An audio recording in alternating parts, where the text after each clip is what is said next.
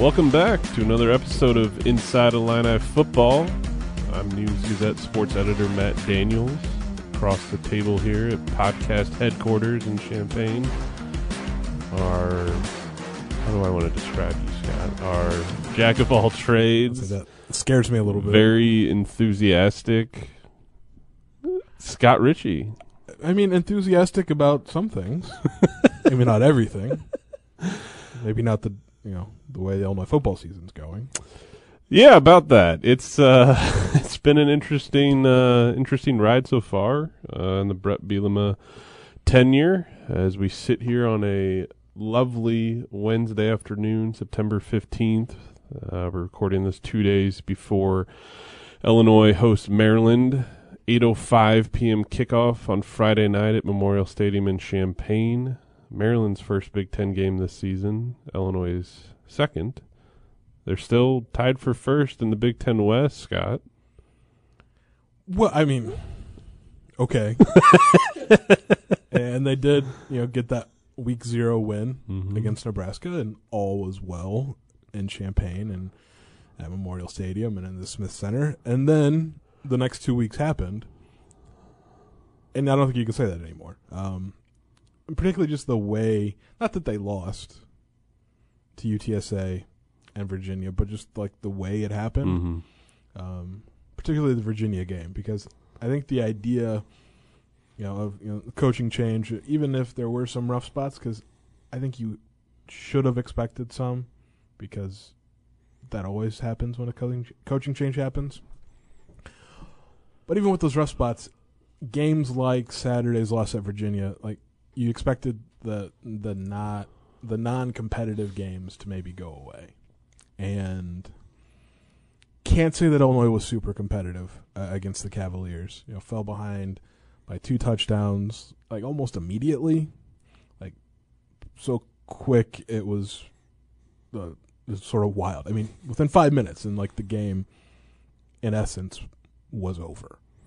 Yeah, by the time I uh, handed this podcast off to you, Brennan Armstrong just threw for three more touchdowns for Virginia. Uh, the Illinois defense was picked apart by the southpaw, uh, the Virginia quarterback, one of many quarterbacks that Bronco Mendenhall uh, uses, but he was the one throwing the ball all over the field and doing so at a high success rate against the Illinois defense that uh, just looks completely overmatched uh, against the Cavaliers, and, and that's alarming too, considering Texas San Antonio basically did whatever they wanted to do on, on offense, and Nebraska again, Illinois beat Nebraska. That doesn't still. I mean, Illinois gave up almost 400 yards of offense to, to Adrian Martinez and, and the Cornhuskers when they when they visited, and I know Nebraska made a lot of mistakes on their own that contributed to that, but like I wrote in the paper three weeks ago, a month ago, whenever we kind of made our season predictions for Illinois football. To me, the the whole key for this season for Illinois, despite Brett Bielema's past success with run oriented teams and the way he's been able to tap back into in state recruiting. Uh, those are all well and fine, but to me, the whole key for this Illinois season was to see if the defense was going to improve. Because last year, and again, I I understand that last year was a caveat. Let's hope we never have to go through a college football season, let alone a year like 2020 uh, presented to us. But they were the worst defense in the Big Ten last season. They had almost the entire starting defense back uh, from from last season. Add in a new scheme with coordinator Ryan Walters, who was at Missouri, uh, was there under Barry Odom, also Gary Pinkel, and then uh, last year under Eli Drinkwitz, and then after one season under Drinkwitz, they kind of parted ways, and that's how Walters ended up at at Illinois. That to me is the biggest question mark concerning the Illini is just how their defense was going to respond this season, and so far, one fourth of the way through the season, they they really haven't. So again, Maryland's coming into town Friday night. The Terrapins have not been shy about putting up some big numbers uh, under Mike Locksley this season. So again, this is another kind of proving ground for Illinois. Is to it's time to start start producing, uh, especially defensively. Uh, and Friday night's uh, the next chance for that. Friday night's also a concern in my opinion, because if you look at what Maryland has done offensively, you know, they haven't really run the ball. Um, I don't know, not much at all. Mhm. They're just relying on Taulia Tagovailoa to throw, and Mhm. he's doing it very well. And I think the most concerning part, and this is sort of just maybe a carryover from the Virginia game, is that Maryland's top two receivers, um, Dante Demas, Rakim Jarrett, Mhm. like Demas is averaging almost 22 yards per reception. Jarrett is averaging almost 16 yards per reception. And the Illinois defense has been rather prone to giving up big plays like that. Um, 16 of them between you know passes or completions of 15 plus yards and rushes of 10 plus yards against Virginia, and most of them were through the air. And you know Illinois secondary got beat over the top against Virginia, and then got beat underneath against UTSA. Um, so when both things are going wrong, when like tackling was an issue against Virginia, even from some of your most veteran players, it's a steep, steep hill to climb to get back to being com- maybe even remotely competitive on that side of the ball. And the margin of error for the Illinois defense in the Lovie Smith era was thin, razor thin, but they managed occasionally because they forced so many turnovers. Yeah, and that's what it kind of looks like right now with this Illinois defense. Is if you're looking for something to provide a spark, it's I guess going back on the takeaway train and, and casting your lot on that. And, and as like you mentioned, Scott, as we saw in the Lovie Smith era, it was kind of make or break. I mean, if they, if Illinois was able to take the ball away, they played well in defense. If they weren't, then they got picked apart. And and that's kind of been the the calling card through the first three weeks of three games of, of the season at all. And um, yeah, I mean Maryland. I think everyone kind of expecting them to to beat Howard uh, last Saturday night, like they did. Should have. They should have, but there have been some upsets from FCS teams. But Maryland didn't just beat them; they they blew them out of the water went sixty-two nothing. But for me, the game that really kind of perked my attention and thought, okay, maybe this Maryland game might not be because I think before the season started, I think that was one that uh, I think you and I could agree on that. Bef- again, before the season started, that maybe that's one Illinois could steal. It's a home game. It's a Friday night. I think a lot of us were maybe thinking, okay, they're going to be two and one at worst going into the Maryland game. Didn't think Maryland was going to beat West Virginia in the season opener like they did, and instead they won thirty to twenty four. So now they're sitting at two and zero. And if you're Mike Locksley, the former Illinois offensive coordinator, is now Maryland's coach, uh, who also has former Illinois coach Ron Zook on his staff. You're looking at this game as a a huge one for the Terrapins because they play in the Big Ten East, and they still got to go up against Michigan, Ohio State, Michigan State, Penn State. Uh, so any chance to to get a Big Ten win, especially in their opener, is one that I'm sure they're gonna really be emphasizing to their players and uh, everyone else leading up to, to Friday night. Well, then the game is equally as important for Illinois because you know, after two disappointing losses in a row, um, they need to recapture something you know from that that opener against Nebraska. And I'll be curious to see Friday night what the turnout is at Memorial Stadium. One being a Friday night game, and Mhm. you just never know. I mean, there's you know, it's always like, well, why would you want to go up against high school football? But I mean, does that make a huge difference? I'm not sure. No, and I- I've kind of wa- waffled on this in the past because, um, you know, Illinois this is the third Friday night home game in the last five seasons, and they played last year on a Friday night at Wisconsin as well. Again, there was nothing going on at that time when they played uh, on October 20th up in up in Madison at Wisconsin, but you know, once November hits with high school football, all their playoff games or the majority of the high school football playoff games are on Saturdays when college football is going around. So I kind of have cooled my tone a bit on Friday nights for high school football. I still think it's a huge night for high school football, obviously, but and we had Josh Whitman on Monday night at, at the Esquire and the Illinois athletic director for made a logical reason. I mean, he basically admits, you know, Illinois is not at that point football wise with their reputation where if they have if they have a chance to break out and, and play a Friday night game Um, I think there's only one other Friday night game this week uh, besides Illinois Maryland to have some people pay attention to what Illinois is doing. I think that's an opportunity they they can't pass up. Instead of being buried on Saturday where there's you know dozens and dozens of games, and as we saw last week, the Illinois Virginia game was relegated to the ACC network, which not a lot of folks in this area uh, got on their TVs at all. Maybe that was for the best, I guess, looking in, in hindsight. would have saved some heartburn. On a on a more positive note, Scott, how was your trip to Charlottesville? I know you weren't there very long. Probably the length of this podcast is what it felt like. I mean, less than 24 hours. Uh, it was fine. I got there and I got home. I that was really, you know, the two things that are important to me. Um, but uh, it's a it's a nice campus. I Mhm. didn't really get to see. I saw I saw the airport. I saw my hotel. How was I the airport? Saw the stadium. Uh, small. Is it like Willard here? Yeah, essentially. I mean, Okay. Nice. Charlottesville is it bigger or smaller than Champaign? Uh, I th- I think if you include like Champaign Urbana, Uh-huh. it, it's the, the total is bigger than Charlottesville. Okay. Not as big as I thought. Also, like one Uber driver, I think, in a, a college town. Uh, so transportation was a little tricky, but um, Was it weird getting up so early for a football game? I know it kicked off 11 a.m. local time out there, but yeah, I 10 mean, a.m. Central time here. It, I mean, Illinois has played so many 11 a.m. Mhm. That's true. games in Champaign that I didn't really make much difference to me. Maybe the Virginia fans were like, "Why are we playing football so early?" Had a big But flag uh, on the field before the game. flyover, Fly- which was okay. really cool. Um, 20th anniversary of the 9/11 attacks. Yeah, I mean, I always enjoy flyover. How was Scott Stadium? Did it live up to your expectations, considering it's your I mean, na- named it's it, named after you? it is named after me. So, I mean, jump to the top of my list of Okay. favorite uh, college football venues.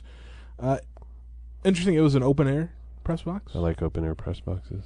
so which like this year made a difference because uh didn't have to wear you know the mask the, whole- the whole time There you go. um which is which is nice but also you know get your vaccinated everyone there's your psa for the podcast um yeah it was uh it's sort of a what three quarter bowl because the the north not the north I'm bad at directions Me too. maybe the b- west side, northwest. It's sort of sat at an angle. Um, was just a hill, which is where the student, like the Virginia students, Mhm. like sat. And like, I'm not sure, like that'd be my cup of tea Okay. to sit on a hill for a whole game or stand on a hill. Um, They're probably a little inebriated, so they'll.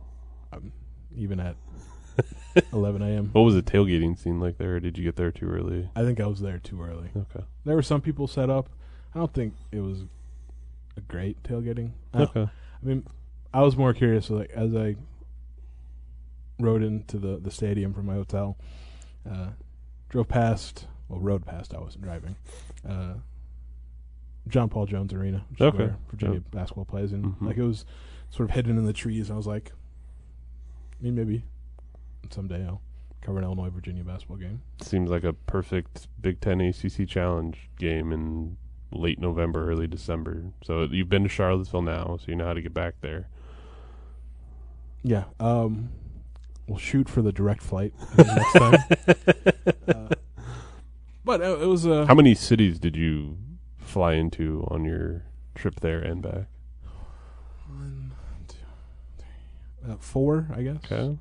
Indy to Philadelphia to Charlottesville, and then back through uh, Washington D.C. at Dulles, which is a maze. Um, I'm glad I had a little time, but because the gate I landed at was not anywhere close to the gate where my next flight was taking off, from, which is my usual lot in life. Was a little eerie flying on September 11th, 20 years after the terrorist attack? What did- you sense any difference in there? I mean, that was your first time flying too, and Almost two years. yeah, Uh, n- no. Just Okay. I think everyone, it's just normal like airfare is like Mhm. air f- transportation is like, can we just get this over with?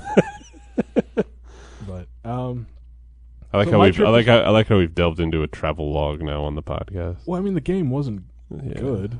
Like I mean, just Illinois did not play well, and there's really no way to sugarcoat that. I mean, defensively they gave up a ton of huge plays. Offensively they couldn't really get going. I mean, second half, that first drive, you know, attacking the, the perimeter of the Virginia defense. Chase Brown had the big touchdown run, but that was it. Like, Did you sense at the time though? I mean, it was 21-14 right after Chase Brown's touchdown run. Did you get the vibe that okay, Illinois is going to make a game of this, or was it just kind of inevitable that Virginia was just going to continue to do what they did against the Illinois defense? Yeah, that Chase Brown touchdown didn't change anything really, in, in my estimation, and proved to be correct because Virginia scored on the next drive. Um, it's just Illinois defense just could not stop them, and I mean that's been a bit of a theme, not exactly the theme you're, you're looking for. Um, so I mean, there's a lot to correct heading into Friday night's game against Maryland. I mean, we'll see if it happens. I don't. This is not a great matchup for them with you know after two quarterbacks kind of had their way with the Illinois defense. You know, in the passing game, that you know Taulia Tagovailoa is poised to do the same. But I mean, offensively, like maybe Brandon Peters. You just Is segue. you stole my next segue, Scott. I mean, maybe he's the spark they need. I, I mean, I just I don't know what Brandon Peters in this offense is. He had 13 snaps against Nebraska, and the 13th was when he got driven to the ground on his left shoulder and hmm was out for the rest of that game, and then the the next two. Um, we'll see if it makes a difference. I mean. Illinois did not put Art Sitkowski in a good position in the last two games by falling behind early. Mhm. I when he's throwing 45 times a game, essentially. Not sure that's like the game plan. I'm not sure that's the identity Illinois wants on offense. In fact, I mean, I, I know it's not. Um, so it, it could just be a matter of, you know, the defense getting off the field without allowing a touchdown. The offense staying on the field a little bit longer. I mean, Yeah, it's- th- I thought it was interesting. I think you wrote this in your notes in, in Sunday's uh, News Gazette, but the fact that Mike Epstein did not play at Virginia, he didn't travel, right, either? Did No, Not, did not make the trip to Charlottesville. Uh, going into this Friday night, Mike Epstein is still the leading rusher for Illinois, and he's also the only Illinois running back who has more than 100 rushing yards this season through three games. He's at, I think, 107. Um, so they're still trying to find that featured back. And like you said, too, the falling behind like they have against Texas San Antonio and Virginia has led to the offense becoming more pass oriented and um, Brandon Peters maybe gives them a better option than Art Sitkowski in that department, although you'd like to see Peters improve his accuracy like we've seen the first two seasons and also just stay on the field too and, and stay healthy. I don't know if Brandon Peters is the difference maker Friday night. I'm sure he's eager uh, for this opportunity to go out there and prove himself, especially because he hasn't really played much uh, this season at all.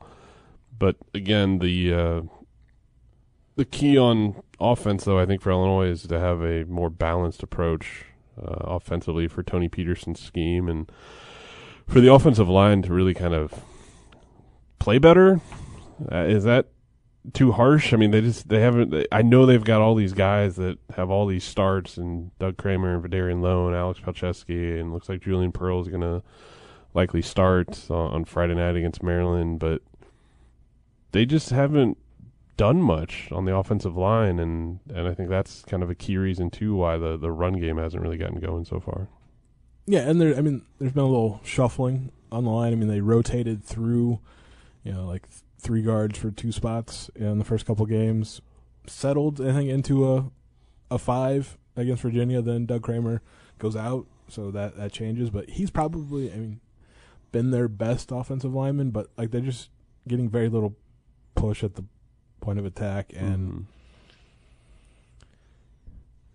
it's so I guess the, uh, the expectation was all of these guys that have been here for five years, or in Doug's case, six years. I mean, that 23, 24 year old offensive lineman would have an advantage just because they've played so much and know what college football is about. But it, it has not played out that way, and I think that's impacted the run game. And then not having Chase Brown for more than five carries in the first two games you know, Mhm. didn't help. Um, but On the bright side, 'cause on the, on the bright side, because I feel we're we're going down that slippery slope that, that Illinois football kind of tends to go down for and has for the better part of, of a decade, three decades. a, a while. Um, Isaiah Williams, I checked checked this morning. He's he's leading the Big Ten in reception. Scott, he's got 19. He's also played one more game than most Big Ten receivers yeah, so it, and he's more of a Just- possession receiver at this point, not really stretching the field, but still not bad for a guy that five months ago was a quarterback.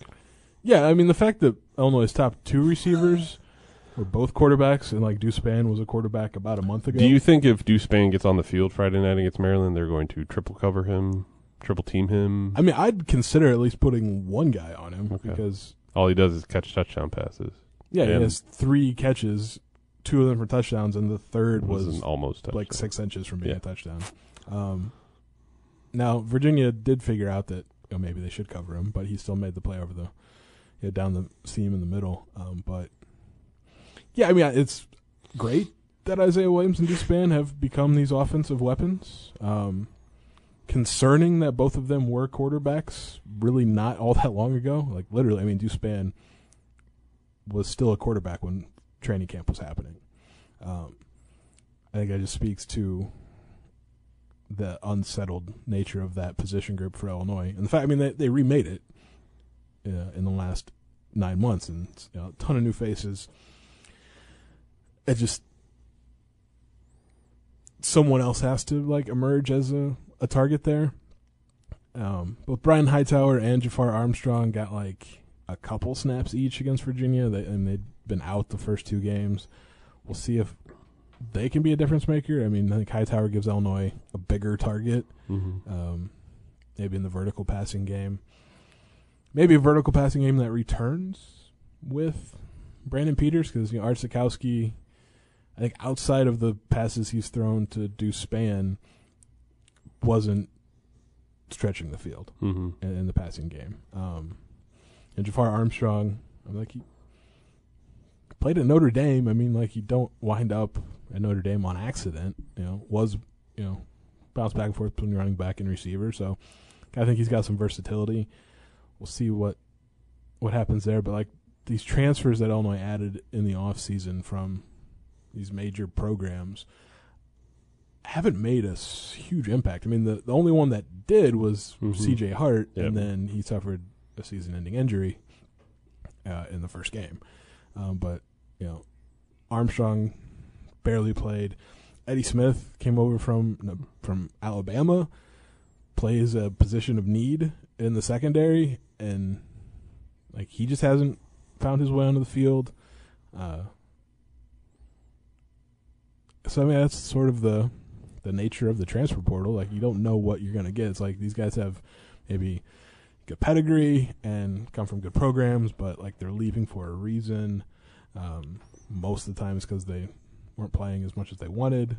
That happened for a reason, Mhm. I'm sure. Um, it's just all of these good things about Illinois football heading into the season after week one or week zero, excuse me. Uh, they're kind of gone. You know what's not gone is Scott's perfect prediction record. Illinois football may be one and two, but our beat writer's three and zero on his picks this season, and I'm fired up about that. I mean, He, I like being right. you. Almost got the Nebraska score spot on. You had 28-20 Illinois. Then UTSA, you got close. You had what 35-24. Yeah. ended up being 37-30. Last week not as so close. Well, I didn't still, expect Virginia to win by four touchdowns. That yeah, you you still had Virginia what 38-24, I believe. Yeah, I mean, As had you them- dive into... I had them into covering the ten and a half point spread. as you uh, hit the rewind button on the projector, watching the film of Maryland this week, Scott. What's your what's your score for Friday night, I mean, that's a and what's your prediction too? Because I need to go buy some lottery tickets after this as well. uh, you know, just always there's always a risk, but you know Maryland is a seven and a half point favorite on the road, and yeah, I think they're going to cover that. I mean, if I had to pick a score, because you're making me, so I do. Well, you're gonna have to write in Friday's paper, so you might as well get started on it. Yeah, but you know, I like to brainstorm a little bit, Okay. workshop some ideas. Yeah, for like a few minutes. Let's let's be honest. Let's cut all this. Every sports writer in America spends like a couple minutes at most when they make game picks. Okay, that's probably fair. Okay. Um, I already made mine. It's going to be in tomorrow's paper. I got Maryland 45-24. all right, well, based off of last week, I'm going to go with a 38 to 21 Maryland win. Okay. So Fair enough. certainly covering the seven and a half points. Uh, I know Brett Beal and his staff and every college football coach in America only takes it one game at a time. Sports writers take it 12 games at a time. Looking ahead at the rest of the Illinois schedule, Scott, to, to wrap this podcast up, uh, I need you to predict their record now the rest of the way. Uh, they're, they're 1 and 2. So, just gut reaction. So, you already got them losing to Maryland. So, 1 and 3. September 25th at Purdue, a Purdue team that's 2 and 0 going to Notre Dame this weekend. Drew Brees is going to be on the call for that for NBC. Oh, I thought you said Drew Brees was going to be playing quarterback. No, Jack Plummer's looking like Drew Brees though for Purdue. Um, Uh, that's my upset special on the Big Ten football page coming Thursday in the News Gazette. I don't mind that because Notre Dame is like, how can we make this as nail biting as possible and then win? But you know, maybe they don't. All right, so Illinois Purdue September 25th. Two thirty kick we learned this week. Yeah, that's not great. Um, 2:30 kick in the vein of a sports writer 11 a.m. is the best because you just get up, get after it, plenty of time to get reaction, craft your story. Eight oh five p.m. is worst, no time at all. 2:30 is fine. You got to do that, but it just it kind of ruins your whole day. Yeah, your whole best day- best best opportunity though. But again, fans that listen to this don't care that sports writers are complaining about sports. That's like the most probably annoying thing for them to hear. Yeah, um, I mean, but 2:30 kick is ideal tailgating time. I suppose it is. All right, but anyway, back to. I don't think they win at Purdue. All right, so 1 and 4. Okay. October 2nd, Charlotte, undefeated Charlotte, 2 and 0, beat, Duke, Charlotte. Um, beat Gardner Webb. yeah, should have Yes. won that one, but yeah, Will Healy, Will Healy has a, a, a good team. Coming to coming to Champaign October 2nd. I'm gonna give Illinois that win. Okay, 2 and 4, so you're saying there's a chance. it's gonna be closer than I think Illinois fans want it to All be. right, so 2 and 4 and then homecoming feeling good coming off the win against the 49ers, not Jimmy Garoppolo's 49ers, like you said, Charlotte. Wisconsin, Brett Bielema's coaching against his old school. Sure, he'll love all the questions about Wisconsin. Yeah, he'll probably He just doesn't preempt them. Doesn't even say Wisconsin. Oh, does he do the school up north thing? He doesn't say up north, but just Okay. the when he talks about, you know, when he coached there is when he when I coached at that other school. Oh, okay. Well, that other school's coming here October 9th, wanting to exact some revenge on the last time they came to Champaign. Yeah, and like there, I mean, I don't think it's a great Wisconsin team, Mm-mm. but they'll win. Okay, so two and five is what you're telling me. two and six after they lose at Penn State. Okay, wow, you already got ahead of me there. Even after the off week, October 23rd, go to Penn State. Uh, even, even after the off week. October 30th, Rutgers comes to town for their annual game against Illinois, You just can't get Rutgers off the schedule. the Art Sitkowski Bowl. Uh, I mean, Rutgers is better than they have been. Really bad offense so far. Yeah, and like I feel like I don't know, Syracuse is maybe even worse. True. But- Sorry, Dino Babers. Yeah, okay, I'm gonna give Illinois the win against. Rutgers. Ooh, so three and six. So you have left open the window of light in November for Illinois to just pull off a massive win streak and sneak into the Quick Lane Bowl. Man, I gotta start picking against them. I don't want to go to Detroit in December. Well, you'll be busy covering Illinois basketball by that point. Yeah. Um. Unfortunately, like October 6th at Minnesota. they hit a pretty rough stretch here. Yeah, Minnesota almost lost to Miami of Ohio. As as our producer Ed Bond said, in Mall of America, Scott. I've been. Three days before Brad Underwood's team tips off its season against Jackson State. Yeah. Um. Like I realize Mo Ibrahim's out for the year from Minnesota, but uh, seemed to have a pretty good replacement. Trace on Potts. He was pretty. He, was- I mean, he was the reason I think they Uh-huh. wound up beating Miami, Ohio. Uh, you're gonna lose at Minnesota. Okay, so three and seven. So okay, and then off week, chance to recharge, Sure, catch a couple basketball games at State Farm Center. exactly. And then, but then you have to go to Iowa Okay, and that- play Iowa, That's that's not good. and like So- Iowa's a top five team right now, Three and eight. Three and eight. Okay, then end the season two days after Thanksgiving here in Champaign against Northwestern. Now this isn't Pat Fitzgerald's best Northwestern team, at least right now. Mm-hmm. The unfortunate thing is like, um, he owns Illinois, Yeah, he does. three and nine. Ugh. Okay. Brad Underwood speaks at the quarterback club luncheon tomorrow, Scott.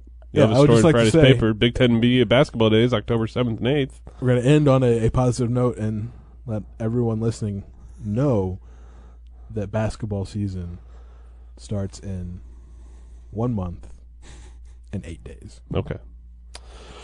All right. Well, you can read all about Illinois football and basketball in the pages of the News Gazette. Listen to them on the various podcasts we have here. And this uh, now wraps up episode 34 of Inside Illini Football. We'll be back next week for more. Thanks, guys.